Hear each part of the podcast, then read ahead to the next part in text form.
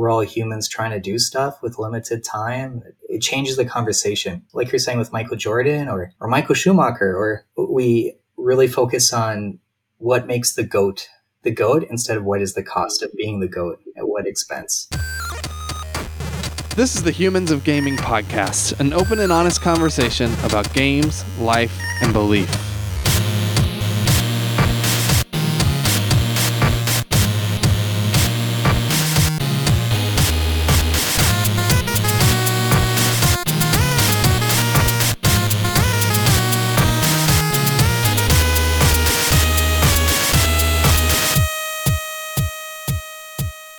Hey, welcome to Humans of Gaming. I'm Drew Dixon. I am the chief content nerd at Love Thy Nerd, which means I do website articles and stuff, Mm. and stuff, and other stuff.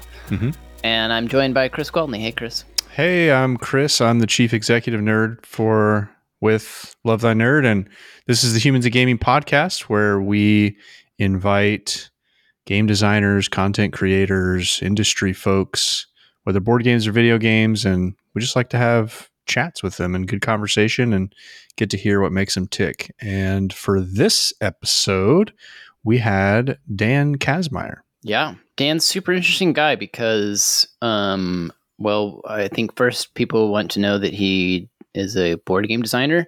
He and his wife made a game called Chai, and uh, they're doing a whole bunch of like uh, expansions and things to it. Um, he's uh, super interesting guy because um, he's like deep into things. He Hmm. gets deep into everything he does. Like he decided he was gonna. He really liked chess, so he became like a professional chess player and got like Mhm. super deep into it. Um, when he made chai, he like researched tea deeply and carefully and uh yeah I just he's one of those kind of guys that um i, I can symp- uh, sympathize maybe that's the wrong word i can identify I, I get people like that because i'll get really curious about something and find myself reading wikipedia for a couple Mm. hours um so I, I get it but um I don't think I could ever be his friend because I hate having those kinds of friends that are like they're just good at everything they do. You know, like everything Yeah. they just have the Midas touch, and I think that's Dan. Mhm. So sorry, Yeah. Dan, we can't be friends. yeah yeah but uh i do he also is like i think uh, done a lot of interesting humanitarian work we get into that something that too i mean work in the area of immigration and just Mhm. like helping people settle here um, who are coming from war torn countries and things like that so yeah just kind of um really like genuine it just seems to me like a really genuinely kind uh, soul Yeah, which is cool. he was one of those guys, like just very quick, even in email. like when we were emailing back and forth with him to set this up, like I just knew from that moment he was one of those people that just has a giant heart and like Mhm. was just super kind and sincere and real. And I think that comes through in our conversation with him. So, without further ado, here's our conversation with Dan Kazmaier.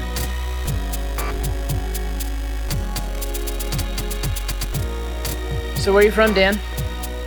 Hey, I'm from Calgary, Canada, so north of Montana, right beside the Rockies. Okay. Thank you because my Canadian geography is crap. so that was helpful. So, is it uh is it start is it still winter there basically? Still pretty cold? Yeah, it was actually snowing yesterday, but we have a unique phenomenon called Chinooks, where you have high pressure and low pressure points. And when the heat goes over the mountain, it just kind of melts everything. So you might have black ice the next day and not even know it when you drive. Oh, that's fun. Yikes. It was 80 here today. Oh, Oh, my wow. gosh. Chris lives in Southern California. Yeah. So, It's the Santa Ana winds. yeah, it's uh I live in Nashville, Tennessee, so it's it's warming up here, but uh we've had some nasty weather too. Like we had some serious flooding this last week. Uh it was kind of scary. So, yeah. Uh but we didn't come here to talk about the weather. Dan, you're a game designer. Tell me about what you what you do in the world of game design. Yeah, well, my wife Connie and I we run Steeped Games here in Calgary. There's a few other local publishers like Roxley, uh, Dice Born Heroes, a few others. So we've had a cool little creative community, which has Hmm. pushed us towards publishing. Um, that's always the choice. Do you self-publish? Do you make your own company, Kickstarter or whatnot, or do you find another publisher to make your games? And yeah, we just decided to run for it. That's cool. And when did y'all get into that?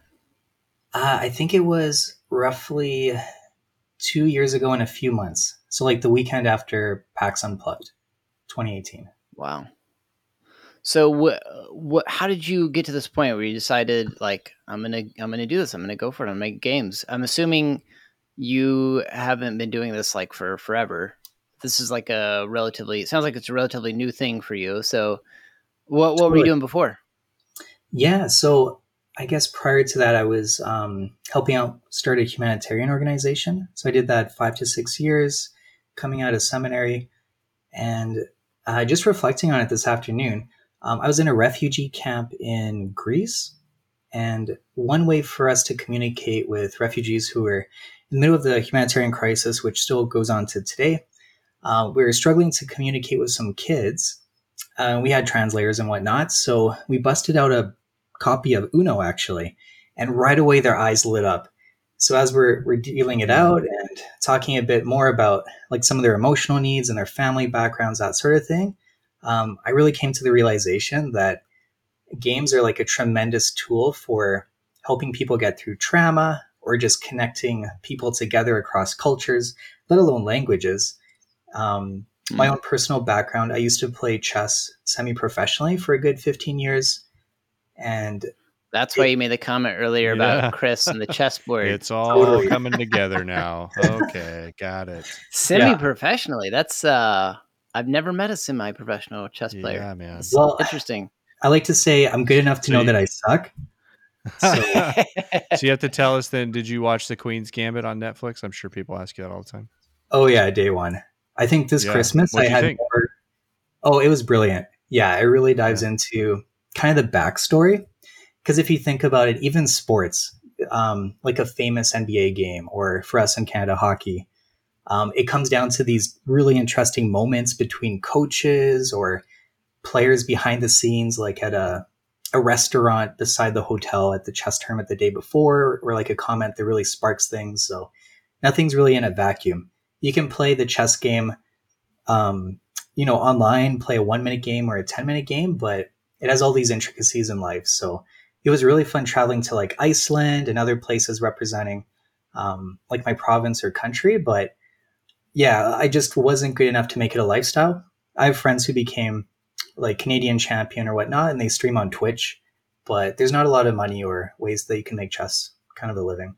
Sorry to bury the lead because I thought what you were talking about with working with those refugees and games like that is just so freaking cool because that I think just nails how universal of a language games and play is. Yes. And like, dude, what a beautiful sentiment that you were sharing there about like seeing how valuable of a tool that can be for for building relationships, ultimately just like loving people, you know? Yeah, that's kind of my dream for down the road. I'd love to create some tools that are not only fun, but they can help from a different angle. Like the game Dixit, you can talk about what stories you see within the cards, and from that draw on different perspectives. Or if you're familiar with um, Rory cubes, um, I actually met Rory at a game convention, and we're going to try to do something together. But he has a background in peacemaking and counseling, so he's of the same mindset that you know all of us as humans, what it means to be human is to play. So let's Mm. explore that and, and bring things out.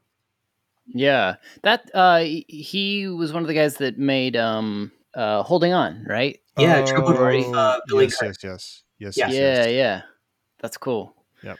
So you're you're going to be working on a project with him, Wh- and what is that? Well, we just brainstormed at a convention, but we've been in touch, and yeah, I I have been meaning to follow up to him. So thanks for the reminder. Yeah. you heard it here first, folks. That's cool. Oh, man. Uh, yeah, yeah, hot scoop. Yeah. Uh, that's really cool.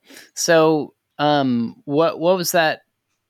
What's the process been like for you? Like, what's really from you know going working in the humanitarian world to now like being a board game designer? That's got to be a pretty unique transition that not many people have different. experienced. Yeah. Yeah. Um, well, if I'm completely honest, it was probably a little guilt ridden, if I could say. Like, you know, you have the quintessential person saving the refugees or whatever. And like, I'd go to churches and do a presentation, and um, people would rally behind a luncheon and be like, yes, we're going to bring over a refugee. And then 9 Mhm. months later, they have the funds in and it works. And then the next day, I'm making board games. And I never thought that the two would overlap, but there's just so much, um, I guess, wonder in making games that um, connects people that, like, for me personally, trying to legitimize that, I think I just had to accept more of who I was going forward as well. And um, yeah, like, don't get me wrong, I'm still loving refugees and um, encouraging people to support them. But um, I find that myself as a, on my unique journey, at least, that in this moment, making games, um, yeah, it's been fulfilling and it, it creates community for people. So there, there's good in that too. yeah. Yeah, for sure. Now, are you like? I mean, you full time in with Steeped Games, or are you still kind of like having to do by vocational stuff, or? Yeah, uh, right now I've just decided to do it full time. So I have been for probably six to nine months. Uh, Oh, wow. before I was doing a little bit of consulting for Kickstarters. Uh, we had just run one or two, but um, yeah, I like making people come alive through how their product can come alive and identifying things. So yeah, what we're going to see how this goes. Connie, my wife, is a full time grade four teacher, so we have a little bit more security there. But God bless her. I'm kind of the ideas guy, so Mhm. we'll joke that um, I'm more of the balloon and she's the string. So as soon as she comes through the door, I'll be like, "Hey, babe, like I that. got this great idea. Do you got 30 seconds? Can I give you another pitch?" And she'd be like, "Okay, well, have you done the other, you know, 10 projects that we've been kind of working on?" And yeah, so the the balloon kind of fizzes out a little bit, and but after I get to you share, need that, that though. You know, that's good. It's a totally, good yeah, got to be grounded. So tell us about uh, tell us about your games. Chai is the one that I've I've seen. I believe. Do you have uh, uh, have you guys published other games? Like uh, I think there's some been some follow ups to to or some expansions to Chai. Is that right? Yeah, so I guess uh, Chai is an immersive family tea game. Um, it's 10 minutes per player. Everyone's playing as a different tea merchant, whether it's green, black, oolong, white, uh, or rooibos. Are you then- are you a tea person? Does this come Uh, from a, You know what? I a, was a appreciation of tea? probably not as much as I am now, to be honest. So Hmm. I'm actually sipping on an Earl Grey decaf uh, winter white at the moment. So Nice. definitely immersing. Way to be on message. Yes. That's right. yeah, like different tea companies have sent us stuff, and um, Harney and Sons in the states they made us tea influencers, and then last week the World Tea Expo. tea influencers. Yeah, tea influencers. It sounds really nerdy, but hey, I'm a chess geek, Hey, so Not at dude, all. You're, I can say you're in the right place, my man. That's fine. yeah. Even like last week, um, the Tea World said we were the most innovative um, tea company in the world out of a hundred uh, new startups. Ooh, So that was a huge honor that took us by surprise. yeah. That we have value in the tea world. So we got a booth at the World Tea Expo in Colorado. Um, vaccines pending, but yeah, it, it's been really cool, like navigating basically an adjacent market. So yeah. there's a huge overlap between gamers and tea lovers. Uh, working on a coffee game, so maybe kombucha or bubble tea. A couple more projects we have in the works. Dude, the, honestly, the the beverage game uh, market is limitless. I feel like every week there's a new like trend beverage that comes out. Oh. Uh, Totally. what is the the Argentinian? You know what is that that mate? You could do a mate. Oh, yeah. uh, Yerba game. mate. Yep. Yerba mate. Yeah, there you go. Um, sodas, different sodas. Possibilities are endless. I've seen some beer games. I feel like you there's already a lot of those, so I don't know that that's like a great market for Yeah, you. there are But a lot of beer games. Well, Uh, last week the name uh, Victory Pints would make a great name for a game. So now I have That to. is a solid name. oh, that is good. So you and Connie worked on this game together? Yeah, just in our spare time, we kind of pulled together our date night money, if you will, or you know, you normally go out for the movies or something or Mhm. sushi, but we're like, hey, let's try to market this thing and grow a little Facebook community. Um, bought a 3D printer instead of sending it out to a, a print shop. We made all the little components ourselves. Um, if my dad's listening, thanks to him for buying a circular anvil, and he went into our basement furnace and just hammered away like Gimli on all these cardboard tokens because we needed about a hundred a game. So he, he did about seven thousand over two weeks. Oh my gosh. What a dad thing to do. I Like know, right? Yeah. that is just freaking awesome. Yeah, Thanks, No. Yeah, Dad's dad. yeah, Dad of the year right there. That's Mhm. impressive. totally. Friends came over for pizza parties, stickering things. Like it's just yeah, it was a hoot. I mean, board games are so community minded, and ours was kind of built up from the ground for that. Like with the, a free print and play, that sort of thing. And now, were you the two of you, like you and your wife Connie, like were you already kind of in the board game world, like hobby board games and that kind of stuff? Yeah, so uh, when I met Connie, I would still go to a lot of tournaments overseas. Mhm. Uh, we got married and then went to a few more, and I realized, hey, maybe doing a So you met her from like doing chess from from Uh, your from she- being a competitive chess player. right. It was just more locally at our, our church we connected. I was um, Okay. doing some humanitarian work in China uh, with seniors, and then I did a presentation, and she had just come back from her own vacation in China, and it was like, "Hey, this is a cool story. Let me take this guy out to Starbucks." So, actually, yeah, on our first date, She I knew had what she was doing. She Oh, asked yeah. you out, huh? very She knew what she was intentional. doing. Absolutely. And at least my story is that she asked to do a book study.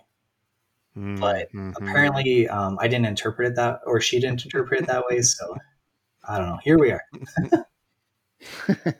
yeah. That's cool, man. So you guys, you were kind of into games. Like, what kind of games were you playing before embarking on this whole chai thing? Like, what kind of board games? Right. So it was purely chess, and then realized going to tournaments wasn't really in our agenda because they can take five to seven days. So packed away the chess stuff, um, stopped coaching, and then on the way back from Iraq, we stopped in Toronto at my uncle's place. And he was like, "Hey, do you want to play Puerto Rico? This used to be the number one game back in 2001." Hmm. So we cracked it open, and it kind of um, brought that liveliness out of me again for like strategic games. Hmm So I flicked on Kijiji. We bought 30 games used the next day. Uh, flew back to Calgary. Finally got all the games. Yeah, I- went all in, didn't you? totally. That's kind of our mentality where if we do something, we, we just dive You're full just in. do it. Yeah. Yeah, definitely a strength and a weakness, but I think we probably got a good two, 300 games in the next couple years. Played probably three, four times a week with Gosh. friends. That's Uh, cool. Yeah and i guess in my own background i had made games for fun as a kid whether it was like a book project on the hobbit or um, you know different social studies classes that sort of thing and looking back it kind of grounded me in hey this is something i enjoy.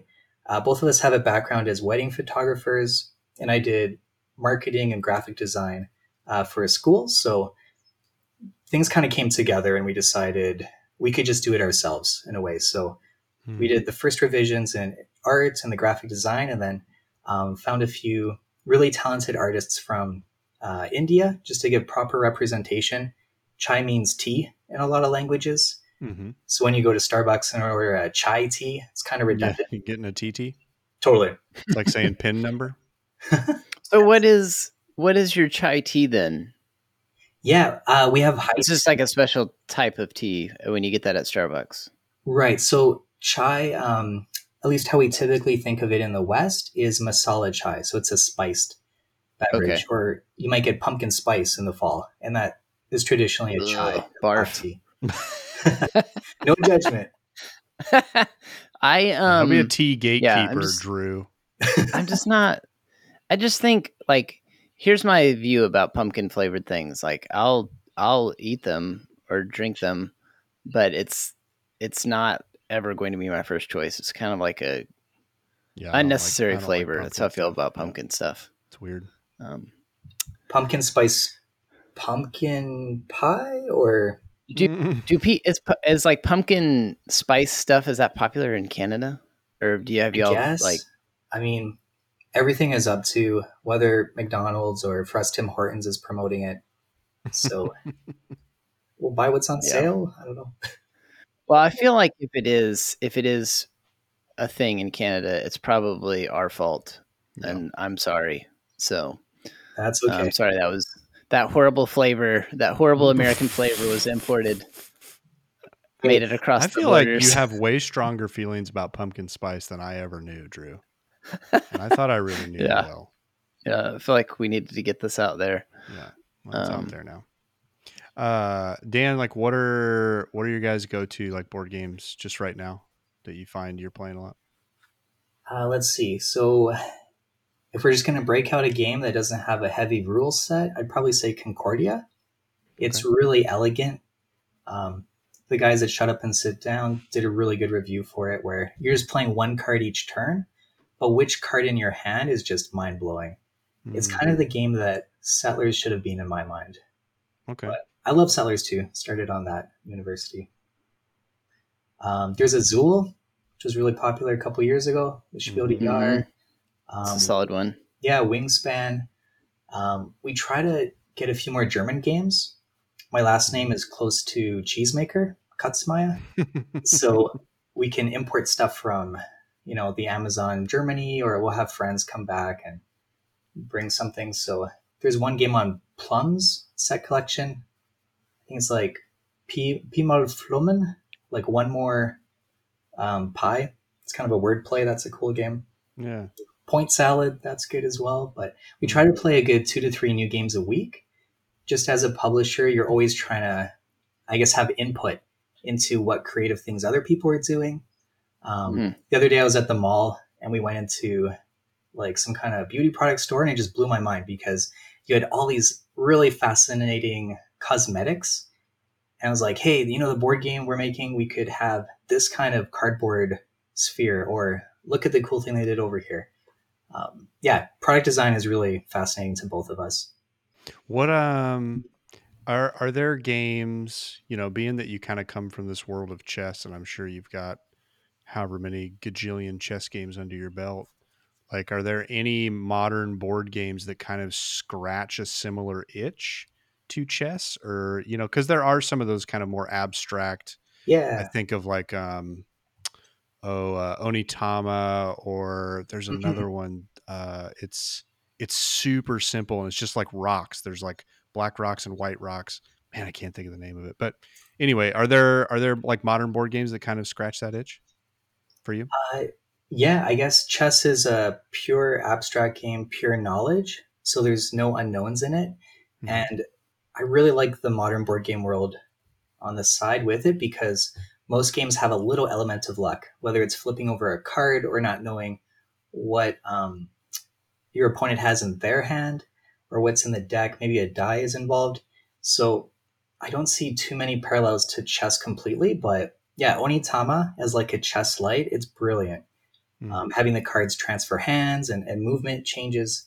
Um, so we spice that up with our chess friends. We we break out a chess clock when we play Onitama. oh yeah So you play the whole game in three minutes for each side, and that just reduces the cognitive overload of the mind.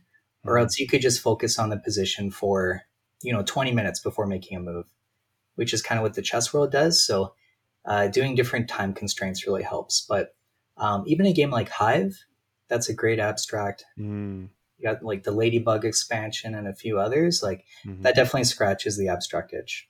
What I want to know if you play that many games every week is um, how you're able to re get through that many rule books. uh, You found my weakness. I hate reading rule books. Uh, yeah. so if I was to play that many new games every week, it would be a struggle for me. Totally. Well, you got to find friends who love rule books more than you. And fortunately for us, um, my friend who works with us, he loves them. Um, he used to teach games at Snakes and Lattes. It's a board game cafe in Toronto. Mhm. So he has literally hundreds of rule books in his mind, and he's able to catalog them appropriately.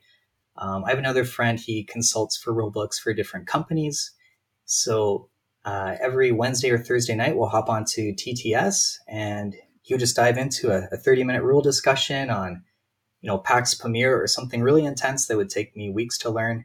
And yeah, he said that he enjoys teaching a game more than playing it. So I'm all for Wow. things like that. I do really love teaching. I really love teaching games, but I hate rule books, and I'm Hmm. I'm forgetful, so uh, I sometimes forget Mhm. the finer details. And people, yeah i people don't get love that. like i actually enjoy teaching them as well kind of um but i get really like i have to know it really really well before i'll teach a game to anybody you know what i mean so like if i'm going to play a new game with some friends and i'm going to be the one teaching it i'm like i'm watching like youtube videos and the and the build up to when we get together to play games because i don't want to get something wrong and i also like want my teaching to be really clear. Uh, so I don't teach a lot of games because I just don't have the time to like, you know, prepare the way I feel like I need to be You prepared. do a dance and You just outsource it. Yeah, I know, I know. um, yeah, At a local convention, I made the mistake of signing up to teach Root six player on two Oh different my man, what were you Oof. thinking? I know two tables Oh. at the same time. No one had played it, and I'd played it twice in preparation to teach it. Yeah. and it was you know one of those long oh Saturday boy, days and six o'clock. And they were six. up. You said there were six player games. Yeah, so two six player games. Oh my gosh! They're all. This is the height God bless you. height of the hype, where everyone was so eager to play. They showed up ten minutes early. They got their chairs and Uh, you know the raccoon beverage and all these things and, and then i show up and you know teach it but not in depth in the sense of like we need to play this let's have fun mhm. so i remember just Mhm. going between the tables back and forth and you know just totally stressed out and it eventually gathered a crowd and fortunately other people could help with a few rules but um, yeah i, I got not an easy lane. teach, man. That is, especially six player. You're teaching six games in one, yeah basically. yeah Wow. won't do that again gotta stick with what i'm doing I I want to say it was Gen Con. I we did we we hosted a bunch you're of events for Gen Con. Yeah, and uh and we we would do these like learn to play whatever. We'd host a bunch of learn to play games. Mm. Yeah. Um it's kind of like one of those little ways we we at conventions that we try to like build relationships with people and provide a service. Like I think um that's one of the cool things about convention. That's one of the things I love the most, honestly, about Gen Con or or PAX Unplugged is that um, that's a great way to learn fun new games without having to read a rule book because you just that's the best way to learn is play it right? Yeah. Um, and ha- and have somebody walk you through the rules as opposed to like um, reading the rule book but um, yeah i was teaching i want to say four or fi- five i think it was five brand new people to play scythe and uh, oh oh it was painful I mean, because like that's a great game to learn if you have one new player in the group. Um, but if everybody's new, that's like it just takes forever. Yeah. And uh, and I think this particular group too was like you know some people just uh when they learn a new game they're just like "Oh, I don't care if I win it's I'm learning so I'm just gonna try stuff, you know.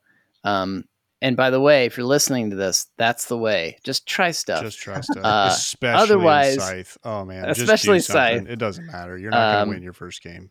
but this particular group wanted to analyze every decision, you know. so it was supposed to be like a, I don't know, it's just like it'd be like a two hour learning session, and after a while, I had to, I had another appointment. I was like, I gotta go. You guys are on your own now. So I, I, I, think I took for over like, for you or something. Yeah, I think somebody took over, but they were there for like four hours. It was long. Uh, yeah. Which is like uh, not even half of a game of Twilight Imperium. So, That's true. Mhm. Fair. do you play Oh. any of those like super heavyweight games like that? Uh, yeah, occasionally. I mean, Scythe is still in my top 10. I got the legendary box and had a friend paint all the minis. Um, Did you get those metal mechs? maybe one day, Ah. yeah. But it's definitely a, a favorite around here. I think we really like immersive games. So that's the kind of experience where we want to read through every encounter card.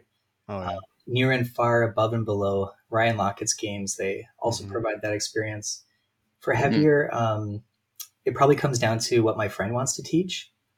So some of the GMT games where they have, you know, asymmetric playing and takes three sessions to get through, like I, I don't gravitate towards those. That's kind of where chess comes in with opening theory and databases. But yeah, I think we're probably more like the 2.5 complexity on Board Game Geek of getting in a two hour Euro and having fun. So Ruins of Yeah. Arnak, the last Ruins of Arnak, that was a great one. Came out a few months ago. We just ran an interview with uh, the designers of that. Oh, no way. That's awesome. What's up, nerd? You digging this podcast? Well, the audio enjoyment doesn't end there. Visit LTNOnAir.com and make LTN Radio your new go to for the best Christian rock, rap, pop, and indie, as well as our exclusive LTN shows and podcasts, some of which air on the station before they're available anywhere else. Visit LTNOnAir.com to listen now and find the link to our app. Now back to the show. We do like to get personal and kind of hear about like what makes you tick, and Sure. we've already heard a little bit about your like history as a uh, as a semi-pro chess player. But um, yeah, where did you grow up in Canada, or where, where are you from originally? Yeah, born and raised in Calgary. So I'll say things differently than how Connie would coming from Toronto. She makes fun of me. And I love how you say Calgary. Right. I I've for my entire life I've been saying it wrong, so I'm glad that we that we had you on. Yeah, I've or always been Toronto. saying Calgary. We have lots of Canadianisms. Wait, you how do you say Toronto? Toronto or Toronto or Tirana. Tirana. Okay, Yeah, what's the correct? I think it's Toronto. Well, I've been doing that one right then. I was like, wait, have I said that wrong my whole life too? Yeah, all these localisms. So you grew up in Calgary. Uh, yeah. Um, the cool part with my story that I didn't know I shared with Jamey uh, Stegmaier is that we're both adopted. So that was, um, yeah, I guess my story from day one or before the womb, and it wasn't until probably four months ago that we even did a DNA test. Connie was super Hmm. interested into my background, and Oh. Yeah. it makes sense too, just for like um, health reasons, I guess. Like, Yeah, is yeah, there diabetes or something in the history of our Sure. family? So, yeah, that was Yeah. kind of cool. And it turns out I'm actually a second cousin to um, someone on Instagram that's a famous reviewer from Toronto. So we've been friends for years in the board game world and had no idea we were related. So wow. yeah, just crazy stuff like that. Um, so my adopted family, they're um, mostly from a German background. So Mhm. yeah, my, my last name Kazmaier. Uh, grew up in Calgary. Um, they tried having kids for seven or eight years, and there was three or four babies where uh, my parents were going to adopt them, and then basically on the last day, the mom would say, "You know, I've been really connected to my baby now that given Oh, birth to them man. and yeah it was gut wrenching for for my Mhm. parents and they actually took their name off the adoption list. They're like maybe this isn't for us. Um, my dad was diagnosed with ms so they said yeah you know it's probably a god thing. Let's not try this anymore um, but the agency thought that my parents would be perfect for a, a baby so they kept them on the list they didn't even tell them yeah that just doesn't seem entirely legal, but okay. Probably. I mean, it, it was the late '80s. Adoption agencies were new It's a in West- wild west out there in Calgary. Oh, it's totally. Yeah, we have the largest rodeo in the world. So um, a year went by, and then um, I was born in the hospital. And the one lady who had kept my adopted parents on the list, she looked at me and was like, "I don't know why, but this baby is for the Kazmaiers." So kind of Mhm. like in The Matrix, where Neo is offered a blue pill and a red pill. Mhm. she went up to the lady uh, who just gave birth and was like, I know you're giving this baby up for adoption. Here are two folders of families that you can give your baby to. Um, yeah, you have to choose. And she picked uh, my parents. And uh, Hmm. yeah, just a crazy story. That's wild. Yeah, phoned up my parents, was like, hey, are you still interested in having a baby? And no joke, my dad said, um, I was just at the hospital today and they said that I don't have MS. We would Whoa. love to have a Whoa. baby. Yeah. And my mom had just quit her job to go back to university. A couple of days later, I was um, given to the family, and So was Yeah. he he was diagnosed with MS and then they were like uh Whoops. just kidding. yeah, last Psych. Or like what how what how did that happen? that's basically it. It was just a scientific error, less than a percent. Wow. Jeez. Yeah. That's crazy cuz that must have been like really I mean like finding that out would be really traumatic, I would think. Totally. And you've kind of lined up your um, next few years with that in knowledge. Yeah. So he declined job offers within education and, Mm. and whatnot. So, yeah. Did he sue him? No, he just got a baby instead. So- Yeah. just, uh, next best thing, I guess. Just got a little- Nowadays, little baby if, it, if this had happened in 2021, he'd have sued the pants off those doctors. Right. Just kidding. You know, he poured hot tea on himself and sued the tea manufacturer or something. That's right. Yeah. Wow. So, what did your parents do growing up, like job wise? I know you said your mom like quit her job to go back to university, but Yeah, so she was a part-time piano teacher and worked as a dental assistant. So she was going to go back to school to become a, a full-time dentist. oh wow. Um, so on that same week, discovering that she was going to be a mom, it was a, a beautiful transition, and she's taught um, private piano lessons for a good, I guess, forty years now. Wow. So my dad was a chemistry high school teacher. He retired twice, and he actually teaches chess online now. So So, is he who you learned chess from then?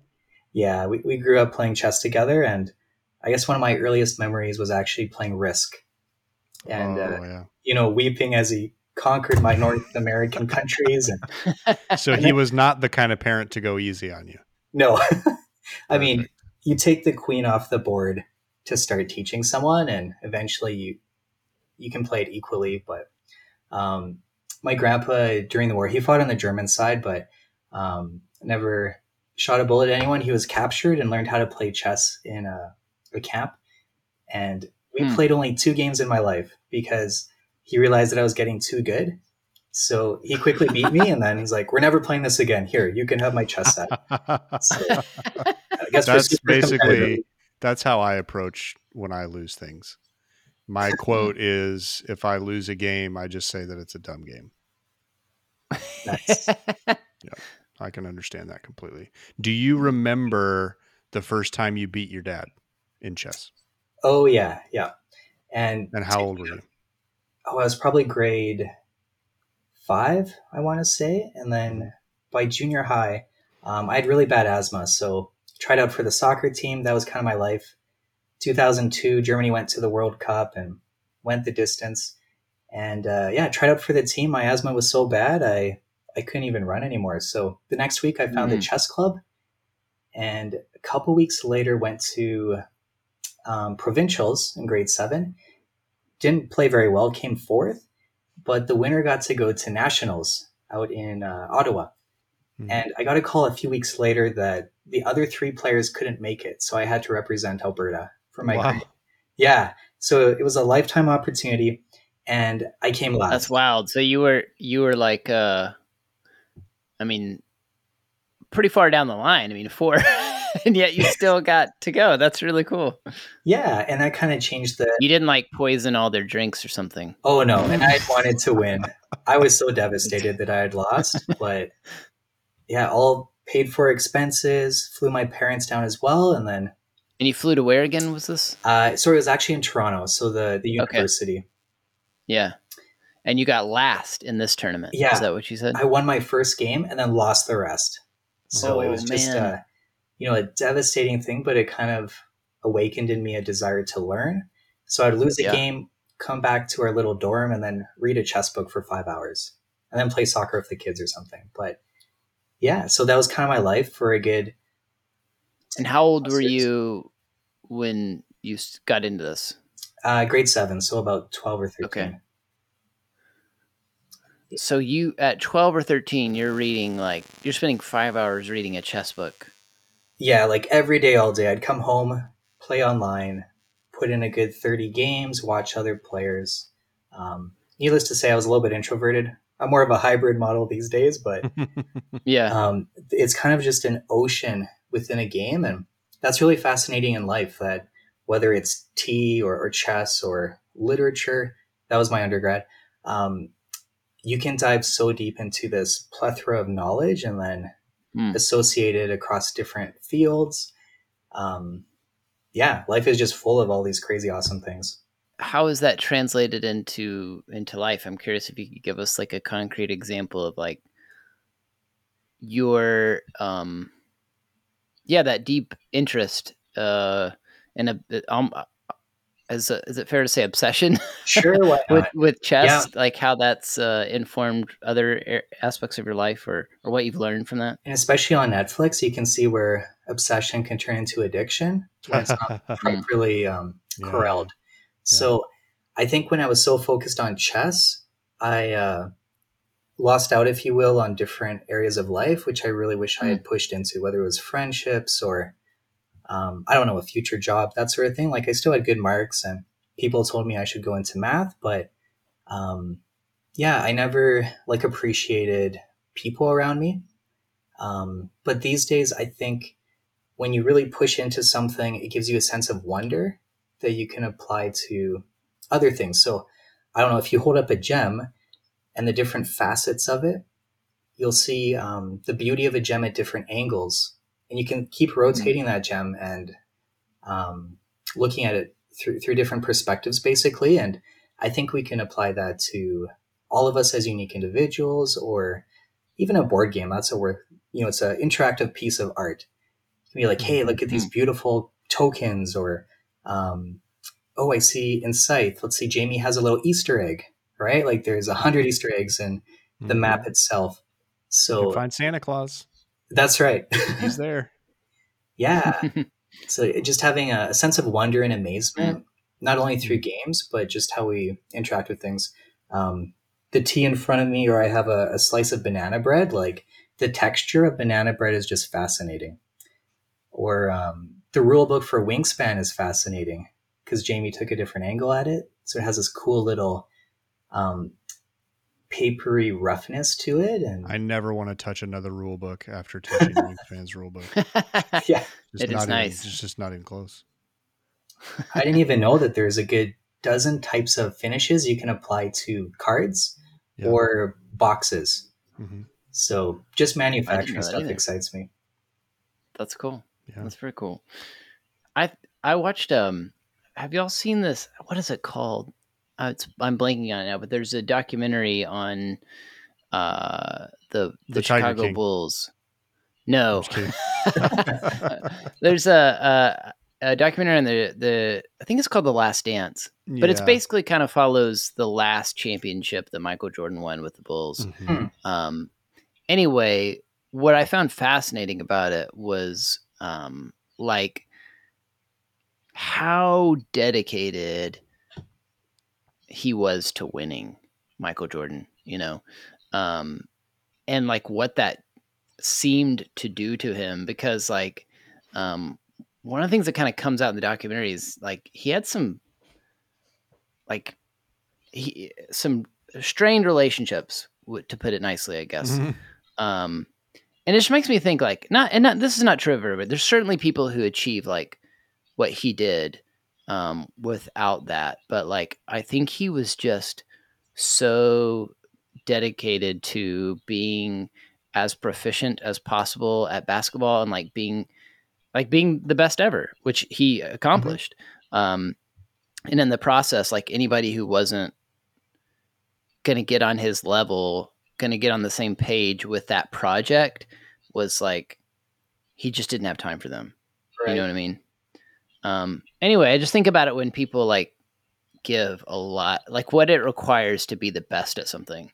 Um So you know i think i think there there there's yeah there's this weird cost benefit analysis to it i think or there, there can be um and maybe that's why i'm not the best at anything but um, I uh, that's gonna be my excuse. Uh, I found a really cool article that talks about um, at least the need for me as a millennial to to monetize everything, and it said um, there's no reason for you to monetize your joy. Like it's okay to Hmm. knit or yeah do a puzzle. You don't have to become like the world speed champion Mhm. for puzzles, even though I'm sure that exists, or Rubik cubes, right? Like there, there's so many cool things we can do that we don't have to make competitive or financial gains from it, or hmm um, even competitive gains. Like every single chess game you play a tournament, you have this international rating, Mhm. and that's kind of the value of who you are. So. Um, Yeah. you know, masters might not hang out with D class players because the conversations are different and we start creating those social classes within, even without realizing it. So, yeah, I think just going from the ground up that we're all humans trying to do stuff with limited time, it changes the conversation because, like you're saying with Michael Jordan or, or Michael Schumacher, or yeah, like it just, we really focus on what makes the goat the goat instead of what is the cost of Mhm. being the goat at what expense.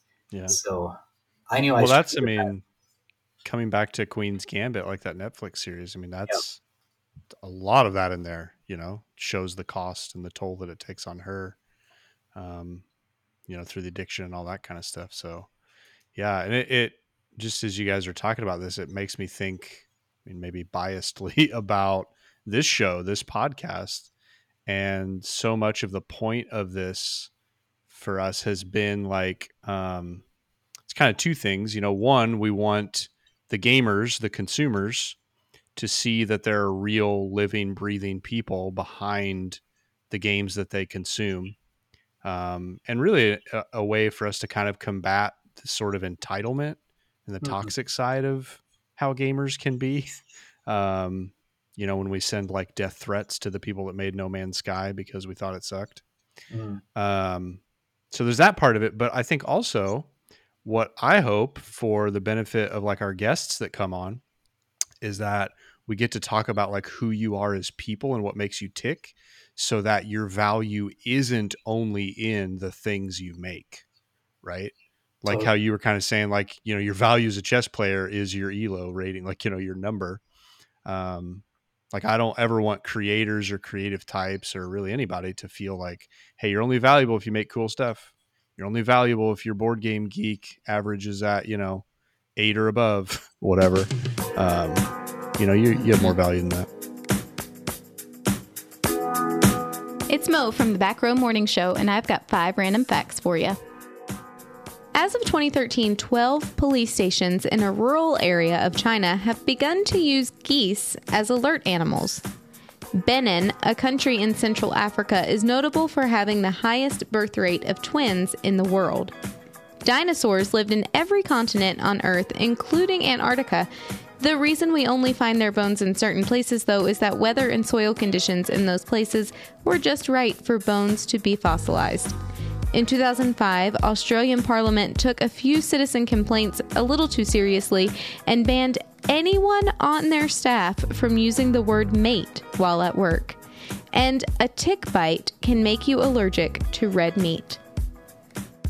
For more fun facts and hilarious nonsense, tune in to the Back Row Morning Show Monday through Thursday at 7 a.m. and again at 9 a.m. Central here on LTN Radio. So, uh, growing up in Calgary, sorry, Calgary, um, Cowtown. Cowtown. what, do, you, do you say that? Do people say Cowtown? Yeah, we got lots of cows and ranchers. Um, home of the Calgary Okay, yeah, because Flames. there's big, uh, there's a big rodeo there too. You said the Stampede. Yep. I've heard that. that's cool. Um, so did you grow up going to church or anything? Were you, were, was your family religious? Yeah, I guess I, I grew up thinking everyone was adopted as well. So they, Yeah. they told me straight up, like, hey, this is your story. And, you know, we think God was part of that too. So when did they Hmm. tell you? uh, from day yeah. one. So Oh, wow. I was actually super lonely as a kid, Hmm. just playing Lego and stuff under the grand piano. And then uh, I told my parents, you know, it'd be cool to have a friend. So a month later, we they adopted my baby brother Alex, huh. that kind of thing. And yeah, A month later. So they were very accommodating parents. yes. And truth be told, they were trying to adopt before and after. Okay. well. It wasn't just your request. hey, we'll make this happen. Month later, boom. Yeah. yeah. So I guess uh, faith was never like a, an issue for me because I'm like, well, my cosmic journey has been, you know, pretty serendipitous, anyways. Hmm. in childlike terms, of course. And yeah, I, I kind of just appreciated being alive, I guess, because finding out more about my birth story before uh, later on in life. Um, my mom had me in high school, and yeah, like a you know single mom giving up her baby to a family she doesn't know. Like, um, I guess I can say I'm truly quote blessed in that Mhm. sense of even being born in a, a society where you know we we have food and healthcare that's readily accessible. So um, yeah, we went to I guess uh, getting back to your question, a Baptist church growing up, and um, Mhm. struggled through that. Like, what does it mean to be a Christian? I kind of was more of I have a list of things, kind of like my chess mind. Here's how to be a good Christian. You uh, Mhm. only listen to Christian music or read Lord of the Rings or Narnia, that sort of thing. um, I quickly found out that in high school there really is no such thing as Christian music. It's just how many times they can throw Jesus in per minute and make it sound Christian. So that was a really good undermining of my beliefs before of maybe faith is more about how you connect with God and how you not only see God in, other people, but see Him in yourself and in uh, the mountains or the beauty of board games, all these things Mhm. um, that express like awesomeness, I guess. So that's kind of been my experience. Faith is more of an experience than um, just a rote list. I think that's a beautiful way to to look at things. What was like um cuz you know growing up Baptist, I mean Drew's Southern Baptist ish. Uh Don't tell me what I am. Nice. Uh, like I, I know from what I know of it. I mean, I'm not, and I haven't been in those circles, but like it does tend towards that, like maybe at its worst, fundamentalism. Um, so I mean, what was that journey like for you? If that was kind of your experience, like what you're saying is, you know, just these boxes I have to check versus this more what to me, just hearing you talk, seems to be kind of a more open or like Yeah. a more felt uh, or lived kind of experience? Like, what was that sort of transition like? And when did that happen? Was that like, you know, high school, 20s? Like, Yeah, I think it was probably more intellectual before, in the sense of like my dad watches a good four or five hours of TV each night, so we would watch a documentary together and then talk about world events and then talk about faith and like, you know, does God exist? Does he not? Like, what are your thoughts? So I, I was really, I guess, thankful coming up in a tradition that I could just talk about anything. hmm, Like, Hmm. why do we do communion? That's interesting too, because like, uh, not I'm not gonna say I. I don't know what the actual average like Baptist home is like, but I would say like there's not a reputation for Baptist homes of being a place where you could just talk openly about that kind of stuff. You know what I mean? kind of Like just that's fall in encourage, it's really encouraging to Just hear. fall in line, follow the rules, don't ask questions. Yeah. Yeah, or it maybe is happening behind closed doors and Hmm. not as upfront. Like, Hmm. you know, a pastor will always say, "Let's have a conversation today," and then it's just him talking about it. Like the mode Yeah. of, of of doing uh, tradition, Let's talk about all the ways why you're wrong, right? all the reasons why you're wrong. and uh, it, it's never like an open dialogue. Whereas, kind of my um, my wish for church is more like, uh, hey, let's go to a, a coffee bar or a restaurant or an actual bar, and just have a topic and talk about how faith intersects with that. Mhm. Um, Mhm. even if a lot of my friends growing up um, who are not in the church anymore, or they're in the church but yeah. whatever sort of thing like um that kind of openness is like they're thirsting for that i thirst for that because faith should be interactive um Mhm. i mean it wasn't just 400 years ago that the bible was mostly just in latin and you'd have to talk to a, a priest about the truth so yeah faith should be really accessible and um not all the time where where things So that's something that your your parents, your dad, it sounds like maybe in particular, instilled in you as like an openness to talk about these things and ask questions and totally yeah um, I remember um, one time we couldn't find my brother in the church, and then we heard some commotion in the kitchen. He was only like five at the time, but um, he was eating the leftover communion bread. My man. yeah, like the, Yes. the librarian was freaking out, and oh, then yeah. Yeah. um, I was like, "But Dad, where do we put all the bread, anyways?" Mhm. And then someone was like, "Well, we just throw it in the garbage." My brother's like, "Well, that's dumb, right?" like, I like bread. yeah. And it's like awesome whole wheat, the white part of the bread. Like, yeah, like let's make this a feast. So I'm totally for like questioning the underpinnings of what we believe Mhm. um, while being rooted in tradition. Like we always have reasons to do stuff, but yeah, like it's an open knowledge society, Wikipedia, everything. If there is truth, let's just kind of flesh it out and not be scared. So you said you got into like um, uh, humanitarian work, working amongst re- refugees. Was did that come out of your faith journey? Uh, Is that are those two related? Yeah, um, and it, it's not for everyone for sure. Like I have a lot of friends who do humanitarian work that, um, you know, are from a Muslim background or atheistic, and uh, Mhm. kind of like the board game world. People in the humanitarian world, they're they're very focused on, you know, how can we make life better for other people? How can we um, give them human eudaimonia? It's a Greek word for flourishing. Hmm. How can we allow Mhm. someone to have better life wherever they're at? So, um, I guess in high school, moving away from chess a little bit, I was like, "Hey God, I have no idea what to do for the future. I'm just going to give you a gap here, like one year after high school, and, and do with me however you will." Like, kind of fed up trying to figure stuff out on my own. I got good grades, have no idea what to do with my life. So, um, I went to Germany for a year. Still played chess a little bit uh, but went to Bible school. On the side, I actually met the guy who made Carcassonne, one of the designers, by random accident. Random. Oh, cool.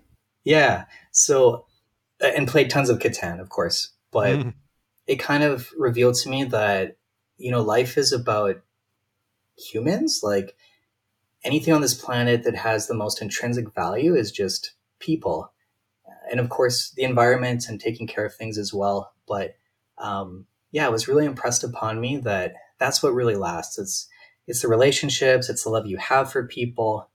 Um, and I was struggling with not loving your neighbor, but loving your neighbor as yourself. So I had a lot of guilt of like I wasn't loving people enough, or um, the ways I was loving people wasn't good enough, let alone receiving that love. So I really wrestled with that because, as you know, in the West, we as a society struggle with just loving ourselves too much. Like it Yeah. is that centric me ism in all our decisions. And Mhm. um, it, it was okay for me to acknowledge that in order to love people, I have to love myself. Like it's Hmm. a two way street. Because how can Yeah. you love people when you're empty? Hmm. Or how can you blame people that are struggling in a humanitarian aspect when they Yeah. when they have nothing, right? Like they're it's kind of like someone's drowning in the ocean and they're reaching out for a life jacket or the life preserver.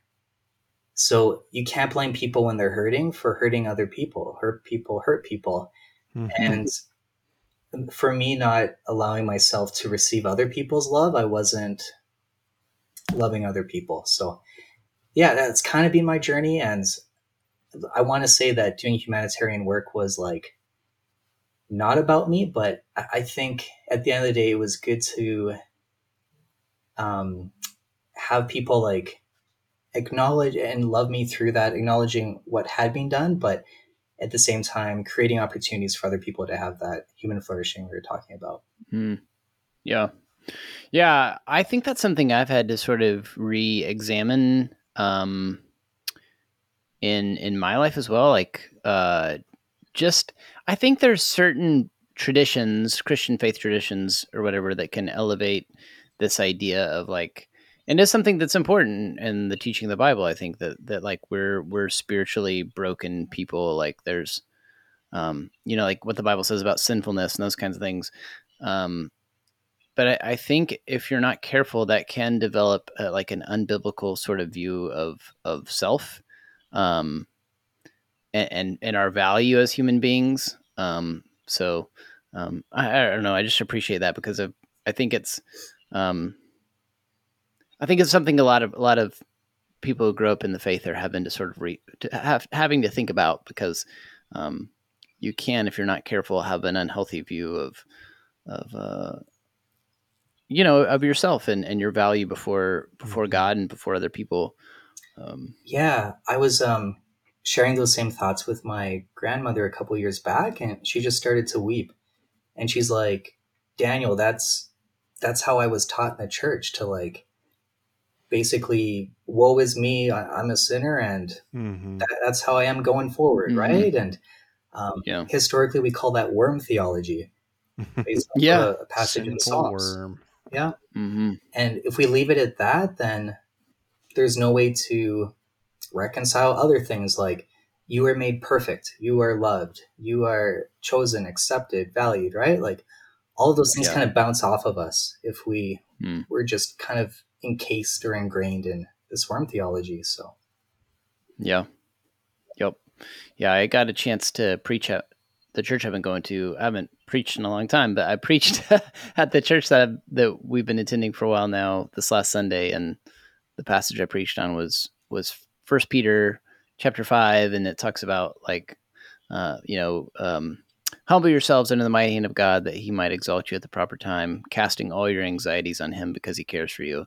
And so, boom, right there, there's like this really beautiful truth that um, one, God cares about us, and then two, like He wants to bear our anxieties. Like He wants us to communicate to Him the things that are making us feel insecure and uncomfortable, um, Mm.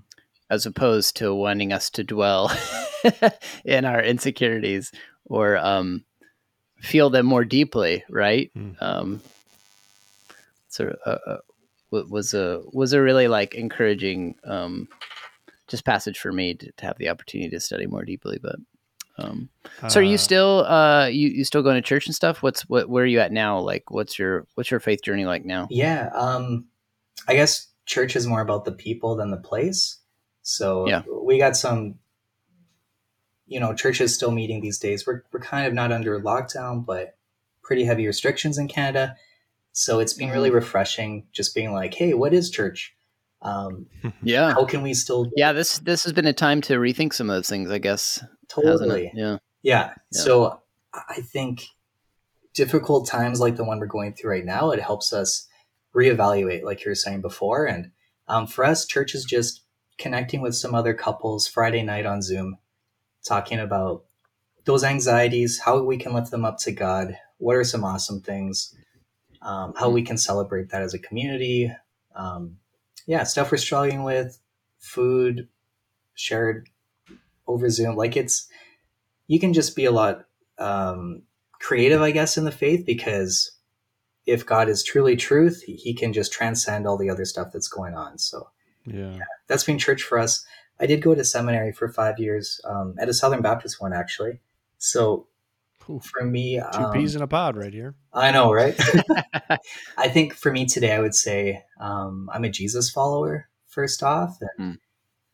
humbly trying to orient myself to to God and what He wants me to do. Yeah. Whether um, that's board games for the moment, I guess. Maybe I was kind of prideful before, because there were some tough days. Like, man, you just you went to Iraq, right? Like, I was doing all these crazy things, but were they truly the best for how God wants me to develop?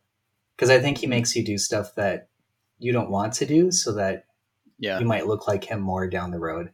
So, yeah, board games are Mm. kind of refining me in that way. yeah. That's I cool, man. uh, I have a question.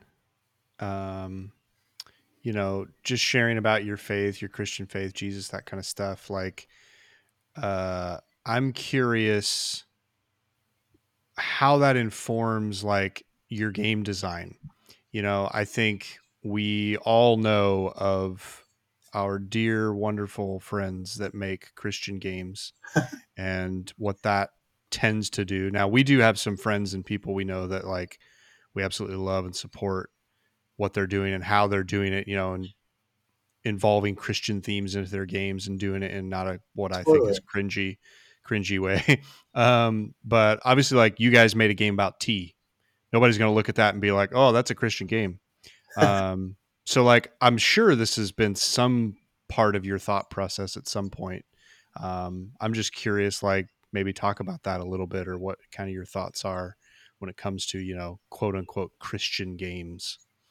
Right. Yeah. I guess. Um, and I, I laugh just remembering my mom buying me Settlers of Canaan Oh, yep. instead of Settlers of Catan. Perfect, perfect That's funny. example, my Yeah. friend. Yeah, and I was like, example. oh, this this might be cool. Like, I don't want to offend my mom, so we cracked it open, and the ability cards or development cards rather were like putting plagues on other people. Oh, I was like, oh, Yeah. Dang. Well, this probably isn't as Christian as I hoped, but um, and, and sorry to the designer who made that re-implementation but um, yeah going back to our earlier conversation about how there's no such thing as christian music yeah, yeah. i mean someone like bono from u2 who uh, swears a ton and drinks a bit like he he's still a guy who loves god and can play a mean guitar and has an awesome voice like he's just a musician who happens to be someone faith inspired if you will so Mhm. um, I think for me, in my walk, like I probably gravitate towards some themes that um, would be a little bit more like PG or whatnot. But um, I think picking tea is very much representative of, well, I don't want to say faith altogether, but um, tea allows you to gather over something hot and inviting and accessible um, at least in the last century, anyone can afford tea. Mhm. But um, board games and, and tea overlap so much because as you welcome people to your table, um, the table is usually filled with food or beverage. So we've enjoyed many games with um, tea on the side, or Connie loves to make homemade bread. So that's kind of our gig. We'll we'll have bread or lasagna or something, and super jealous of the banana bread you have sitting there. oh, I know it's from a German bakery though, so Right. we'll we'll have to go back again. That didn't make me less jealous, by the way. anytime you're here you're totally welcome right. um, yeah i guess we're just trying to make games that can be accessible not only to um, the majority of the audiences but also the age itself like we want to make games that kids can play um, or my 96 year old grandma she can play Mhm. like things that make people come alive. Um, w- one more story from the humanitarian world. My former boss, he was in Kosovo during the main crisis, and he said he went into a home and he offered two big flats of water to this elderly grandmother person who was in charge of the home, and she just laughed in his face and was like, "Hey, come over to this other room." Um, so they go to the other room, and there's literally walls covered with water, like cases galore, a Mhm. couple thousand. And all the other humanitarian groups had just sent water. And she said to him, You know what we really need? Is someone who can bring joy. Like people Mhm. have lost hope. We've lost family members, our jobs, our houses, our electricity, um, means of transportation, everything. Like, just give us some dignity. Like, help us become more human, or at least Mm. feel what it meant to be human. So he thought about it for a bit and he flew over someone from Kentucky who is actually a comedian Mhm. and a magician. So instead of buying more flats of water, they bought balloons, hundreds of balloons, and uh, toys for the kids and whatnot. And you know, let go of the balloons, and there was dancing, and you know, in the streets that had no name. And it was just such a like a beautiful picture of humanity coming together and realizing um, it's not me trying to bring something to someone else, whether it's through my game design or my faith or something else, but it's more the other person in, in a very safe place saying, This is what I need. Mhm. Like that lady could have said, Thanks for the water, thrown it in the room, closed the door, and then um, my former boss would have been like, You know, job done, right? Let, us Right, move on to yeah, the next yeah. place. But Yeah. um, he was able to enter into her world and she was receptive enough to share what she needed and it made a difference so i guess connie and i are just trying to keep our our ears to the ground and figuring like hey what's the next theme that brings joy to some people because yeah it's totally fulfilling getting messages every day like, "This is our favorite game. Thanks for, um, you know, reconnecting my aunt and I. We went to uh, a little cafe and we ordered chai and got a, a chai donut and came home and had a tea party, or with my daughter or something." And sure, that's great. It makes our day, but it's also super cool that like it was reflected in their life. They were the ones that made that come alive. We just created the tool to make it happen. And that's kind of what games are for us, I think. Well, it's been great talking to you. Yeah, it was great, great chatting with you, Dan. Uh, it was really cool to hear your story. And um, yeah, wh- what's the best place for people to go find out more about the work that you're doing? Yeah, I guess our website, just steepedgames.com, or uh, we do reply back to every message personally. So just shout out to us on Instagram or, or Twitter somewhere. And yeah, your toy and totally welcome. It's S T E E P E D games. Steeped, yeah. like steeping tea. Yeah, totally. Yeah. And if you ever want to play chess at a convention, hit me up. oh my gosh. if I ever want to be destroyed yeah, if I ever chess, want to just lose in three moves, I will come find you. Oh, we. Oh. I, will play blindfold, and it, it equals it up. Don't worry. Do you really play people blindfolded? Yeah. So we'll go to tournaments and have to drive like ten hours. So we'll play just blindfolded in the car, one game for ten hours, and then talking about the possibilities. And it's kind of like a language. Oh my god. Yeah. That's crazy. That's cool, man. Well, this is great, Dan. Thanks so much for coming on the show. Thanks for inviting.